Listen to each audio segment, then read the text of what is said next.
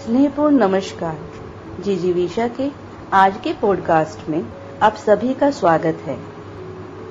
आज हम सुनेंगे मिस्टर बीन किरदार के मशहूर अभिनेता रोवन एटकिंसन के मंत्र।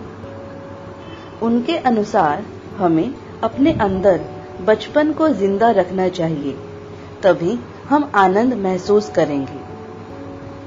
मिस्टर बीन दरअसल एक व्यस्त पुरुष के शरीर में फंसी बच्चे की आत्मा है। सभी संस्कृतियाँ बच्चों से समान रूप से जुड़ती हैं। इसीलिए मिस्टर बीन दुनिया भर में पसंद किया जाता है।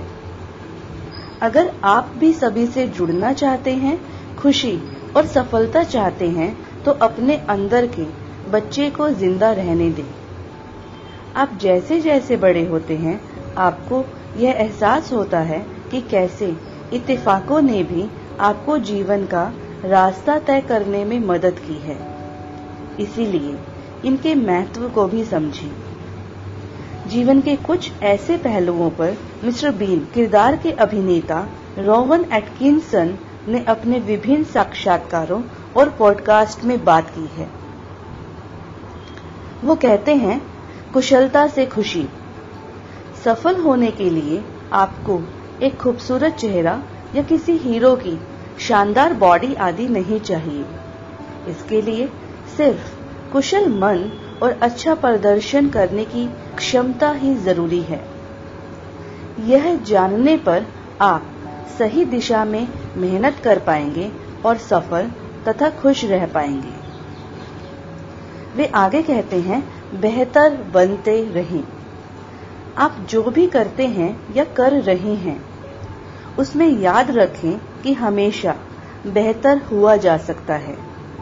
लगातार खुद को अपडेट करते रहें। यह जाने कि कुछ परफेक्ट नहीं हो सकता। मुझे लगता है शायद यही परफेक्शनिज्म है।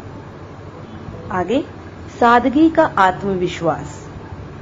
अपनी पसंद, नापसंद पर विश्वास रखें। इससे आप खुद के लिए सही चुनाव कर पाते हैं। साथ ही बहुत गंभीरता भी न ओढ़े रहें। इसके अलावा खुद की आलोचना से नहीं बचना चाहिए। अपनी आलोचनाएँ सुने और खुद भी करें।